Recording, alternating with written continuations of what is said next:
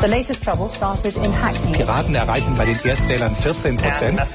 Tout ce qu'on a découvert, c'est grâce à la recherche. Nadie nos representa, porque estamos indignados. Esteri, il giro del mondo in 24 ore.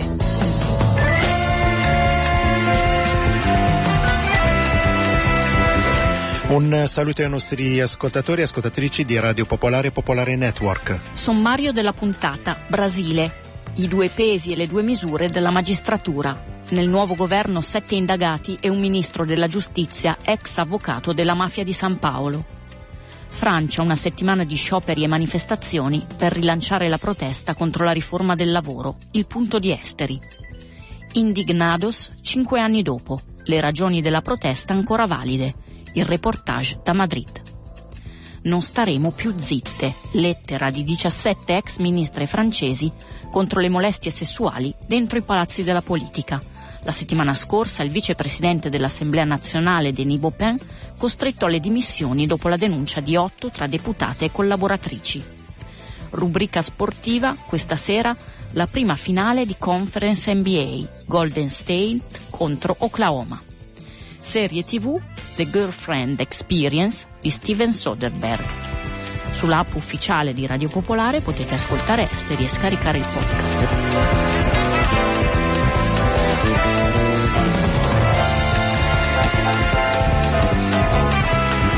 Partiamo dalle notizie. Oggi a Vienna l'ennesima riunione sulla Libia è stata convocata da Italia e Stati Uniti. John Kerry e Paolo Gentiloni hanno invitato il premier libico Sarraj e il presidente del Parlamento di Tobruk, Aguila Saleh, che si oppone ancora al nuovo governo di concordia nazionale. Imperativo che la comunità internazionale sostenga il governo Sarraj, che è l'unico legittimo della Libia e ora deve iniziare a lavorare, ha detto il segretario di Stato americano John Kerry, che ha aggiunto che Washington appoggerà la revoca dell'embargo sulle armi necessarie, ha detto, per sconfiggere l'ISIS.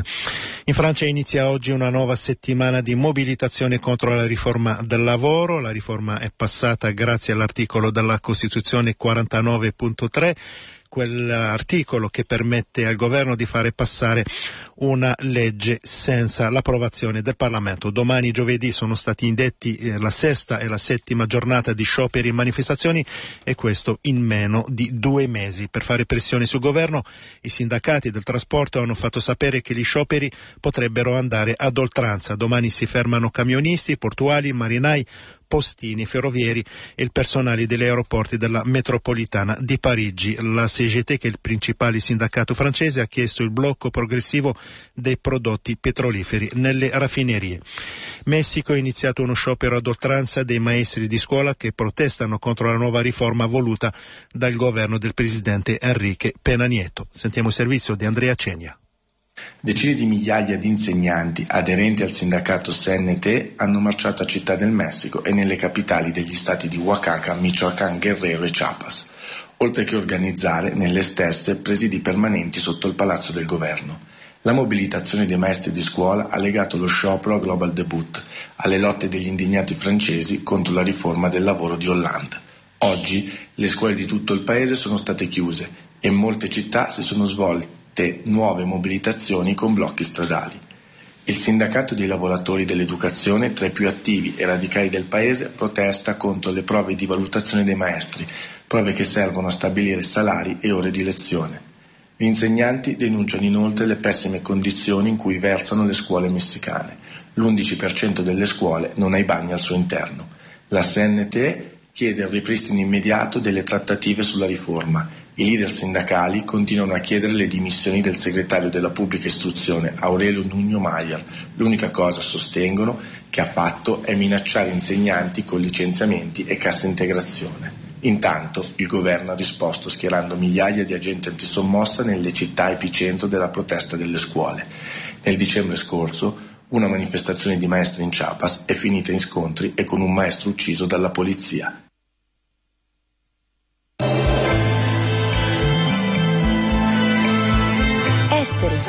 Il giro del mondo in 24 ore. Radio Popolare, Popolare Network.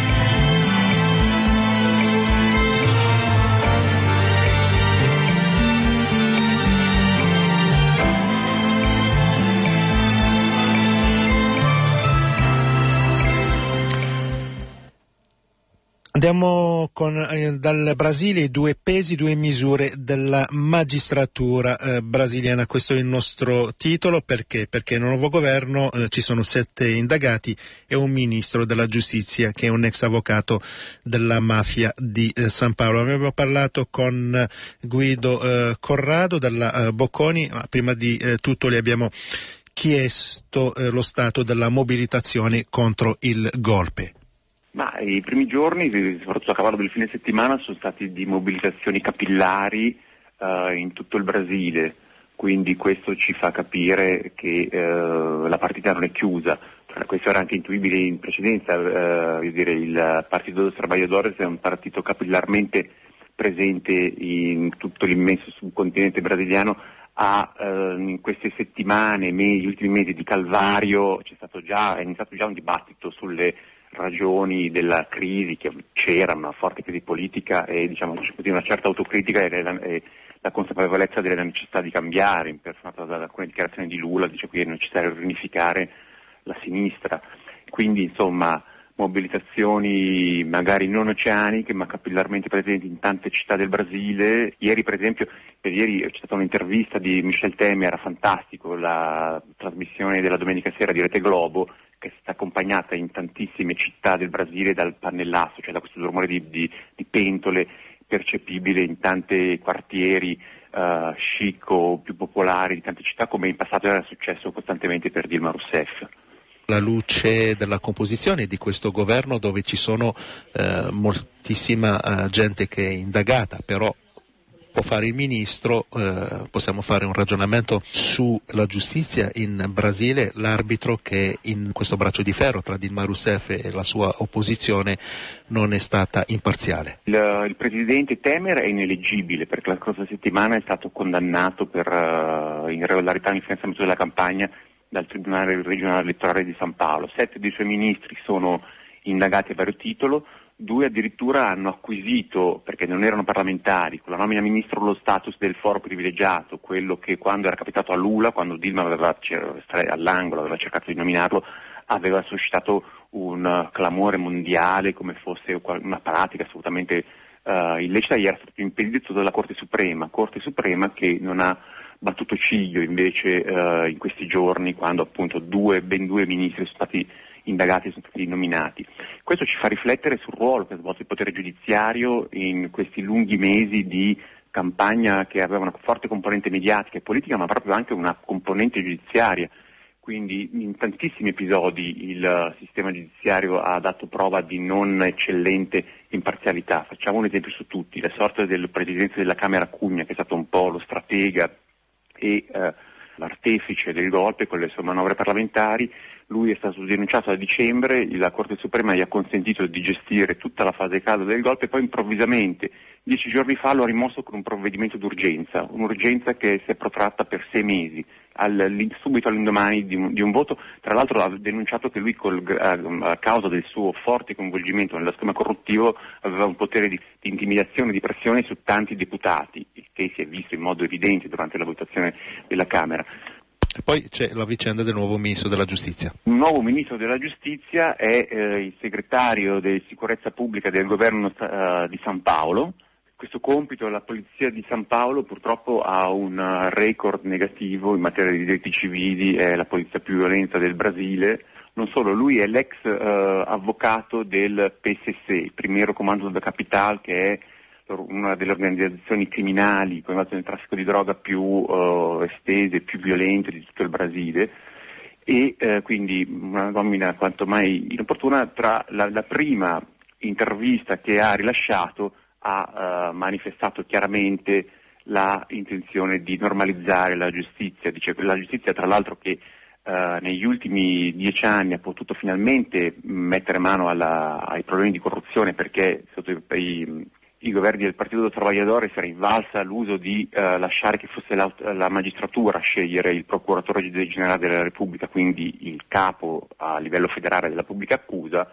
La prima uscita pubblica del nuovo ministro della giustizia è quello di mettere in discussione questo principio, dire non è detto che dobbiamo lasciare scegliere i giudici, anche perché nessun diritto è assoluto e il Paese ha bisogno di funzionare, il Paese ha bisogno di tornare al lavoro, quasi la giustizia, che fino a ieri è stata la principale alleata in questa operazione di rimozione di Dilma Rousseff, adesso diventa qualcosa che impedisce al Paese di funzionare. Una virata Esteri, Radio Popolare, Popolare Network, dal lunedì al venerdì, dalle 18 alle 18.30.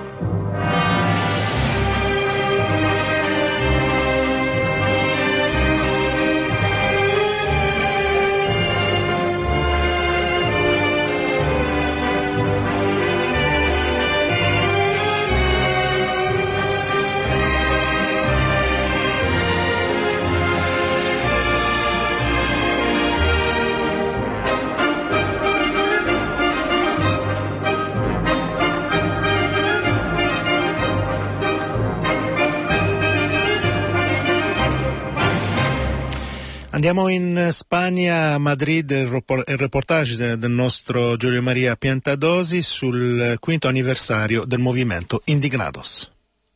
Il movimento degli Indignados compie 5 anni e gli Indignados sono tornati nella Plaza del Sol per dimostrare che le ragioni dell'indignazione sono ancora valide. Nel maggio 2011 la Spagna viveva i peggiori momenti della crisi economica, con la disoccupazione al 25% e i mercati finanziari che chiedevano lo smantellamento dello Stato sociale. La Spagna viveva una crisi sociale senza precedenti.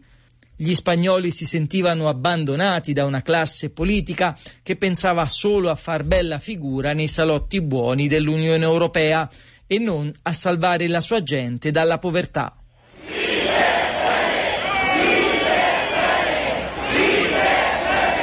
Gli slogan e le canzoni di protesta sono le stesse, oggi come 5 anni fa, ma qualcosa in Spagna e forse in Europa in questi anni è cambiato.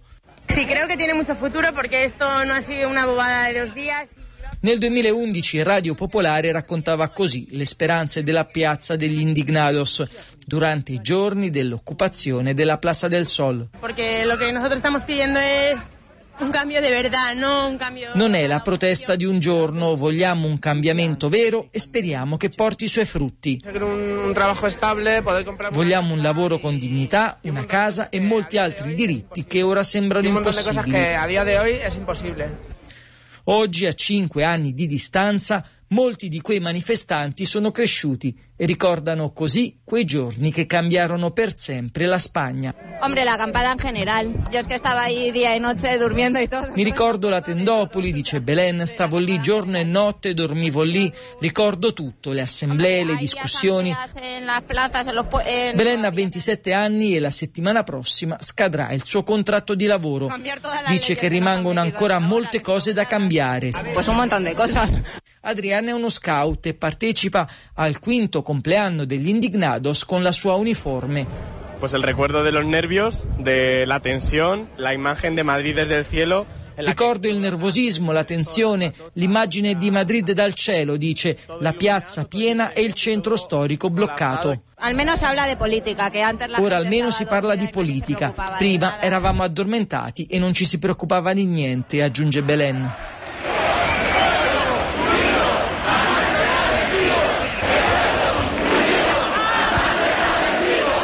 L'occupazione della Plaza del Sol è stata la miccia che ha acceso le proteste contro l'austerità, il potere delle banche e l'indifferenza dell'Europa. Era arrivato il momento delle maree, così chiamavano gli Indignados le loro proteste, quella verde per la scuola pubblica, quella bianca guidata da medici e infermieri in difesa della sanità pubblica universale, quella per il diritto alla casa e contro gli sfratti e quella contro le banche e i mutui spazzatura che hanno rovinato migliaia di famiglie spagnole. Un cambio a gran escala dell'attitudine e delle mentalità della maggioria sociale. Per Antonio Anton, docente di sociologia dell'Università Autonoma di Madrid, gli Indignados hanno cambiato la mentalità della società spagnola. Le cose si possono cambiare, non bisogna rassegnarsi. Il movimento si è articolato prima nelle piazze e poi rinnovando le istituzioni e la politica. Per 2 anni la protesta è stata la prima notizia di giornali e televisioni, poi è venuto Podemos. Elezione dopo elezione, in appena un anno il partito di Pablo Iglesias ha conquistato le città di Madrid e Barcellona, è diventato il terzo partito spagnolo ad appena uno 0,7% dei socialisti. Víctor Valdés, dirigente di Podemos, riconosce che l'istituzionalizzazione del movimento ha frenato molte lotte. È vero che il movimento in certo senso ha perduto la capacità di mobilitazione, possiamo dire che ha passato un po' dell'occupazione delle piazze a trovare il punto di consenso, la formula per assaltare politicamente le istituzioni e non solo. Ma non tutti gli Indignados si sentono rappresentati dalla strategia di Podemos. Apareció en el momento más auge y sacó muchísima gente de la calle. Miguel a 22 anni, ne aveva 17 quando partecipò alle manifestazioni del 2011. Il numero delle proteste è diminuito, dice. Podemos è apparso nel momento di auge del movimento e ha tolto molta gente dalle piazze. Un passo alla politica e che si è materializzato, per esempio, nell'ayuntamiento. Per Laura però è significativo che i compagni di tante battaglie siano ora i gestori di città importanti come Madrid e Barcellona.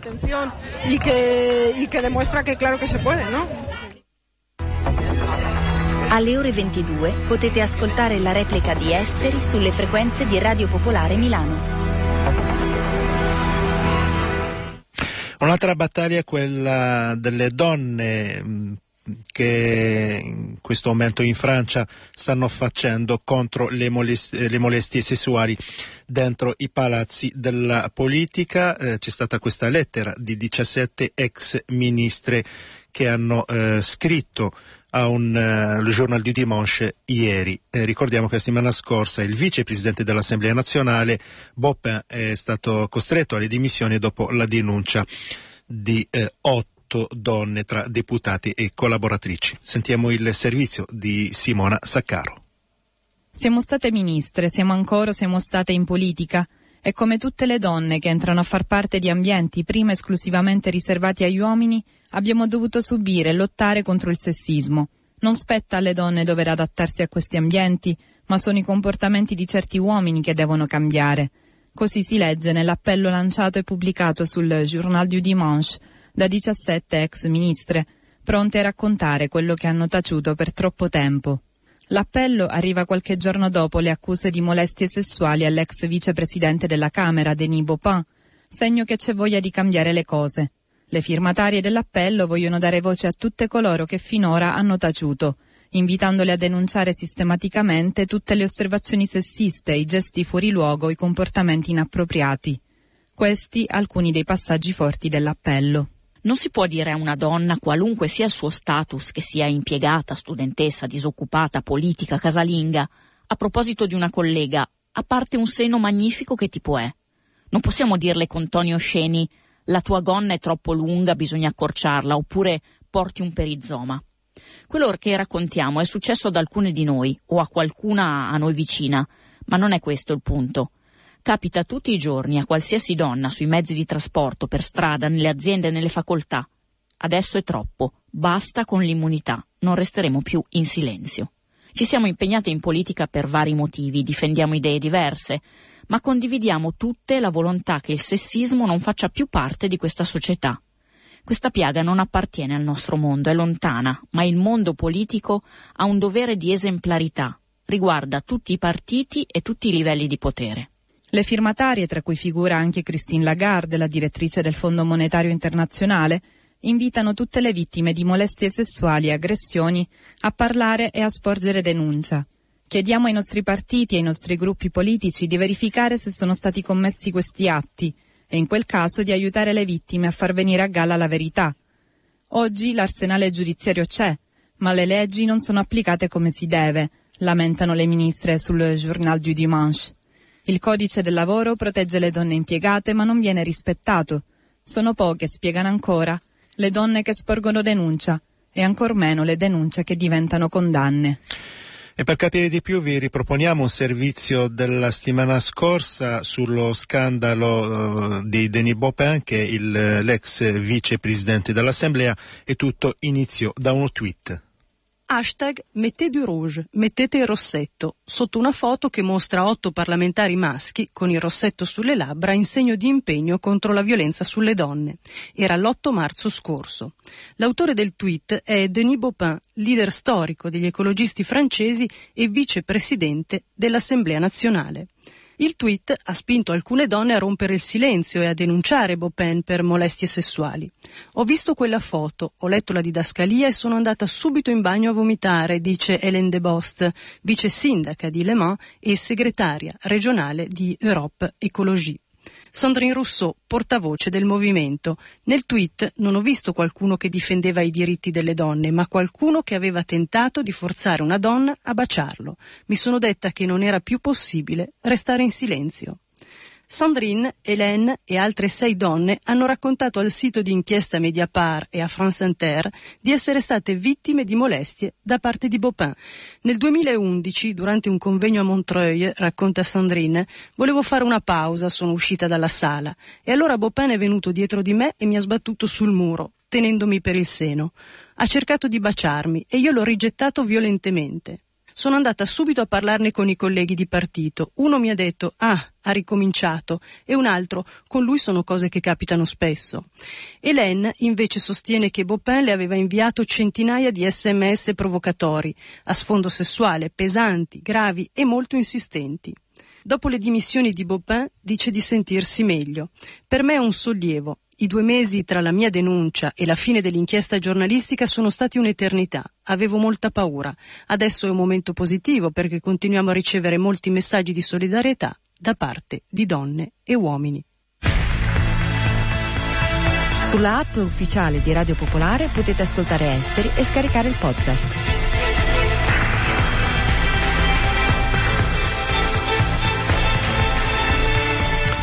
Le rubriche del lunedì sono quella sportiva e poi quella dedicata alle serie TV. Partiamo con i playoff NBA. Sentiamo Dario Falcini.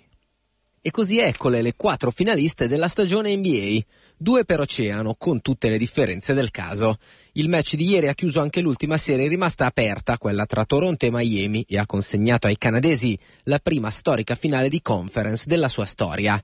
Non c'è stata partita, con Lauri e DeRozan tornati ai livelli di un'annata in cui Toronto ha chiuso da seconda forza ad est, e con gli Heat sfiniti da una stagione troppo lunga per l'età media del roster, soprattutto considerati gli infortuni che hanno funestato un reparto lunghi ridotto ai minimi termini. I Raptors, franchigia fondata 21 anni fa con l'allargamento oltre frontiera dell'NBA, ora se la vedranno con i Cavs di James. Il percorso tra le 2 squadre è stato sin qui all'opposto. Cleveland arriva alla finale dopo 2-4-0 rispettivamente a Detroit e Atlanta. Toronto è reduce da 2-4-3 invece. I primi potrebbero subire un deficit di ritmo partita all'inizio, i secondi la stanchezza accumulata.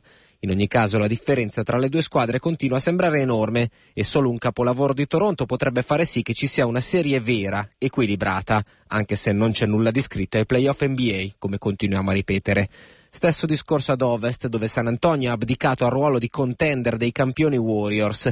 Il posto, meritatamente per quanto visto nelle ultime 2 settimane, va a Oklahoma City, che questa notte inaugura la proibitiva serie contro la squadra che detiene il miglior record di vittorie in stagione regolare di ogni tempo. Golden State ha avuto il tempo di recuperare a pieno Steph Curry e appare sempre alcuni gradini sopra chiunque altro con il suo gioco avveniristico che ha fatto innamorare in tanti e storcere il naso, non si capisce poi bene perché, a qualcuno. Oklahoma, che pareva a un passo dai titoli di coda della propria epopea, ha dimostrato invece che, finché durante Westbrook ci sono, può battere chiunque altro al netto dei blackout.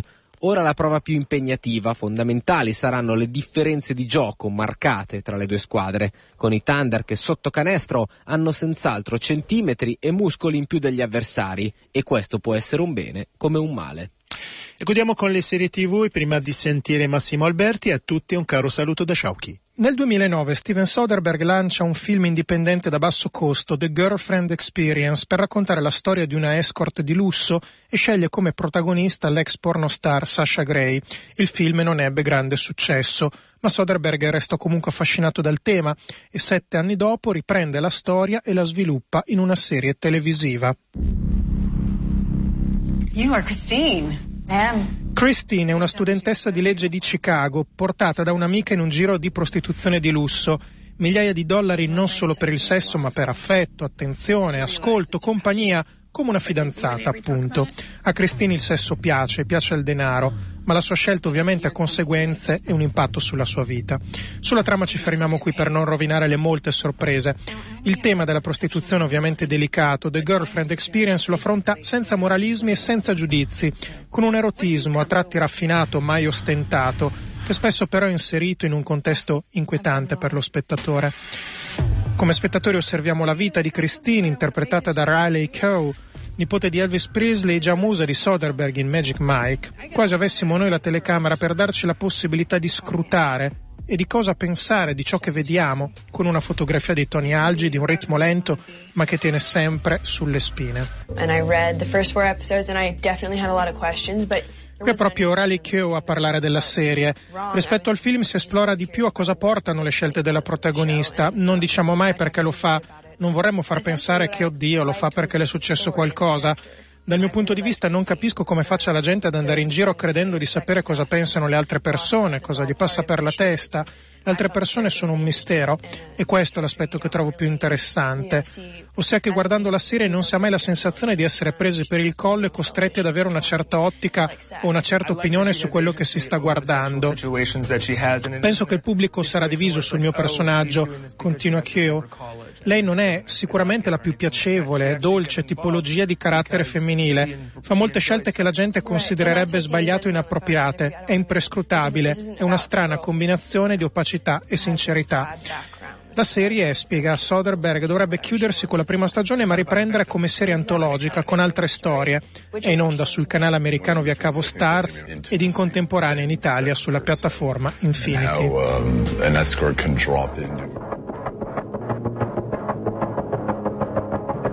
Avete ascoltato Esteri, un magazine di Radio Popolare.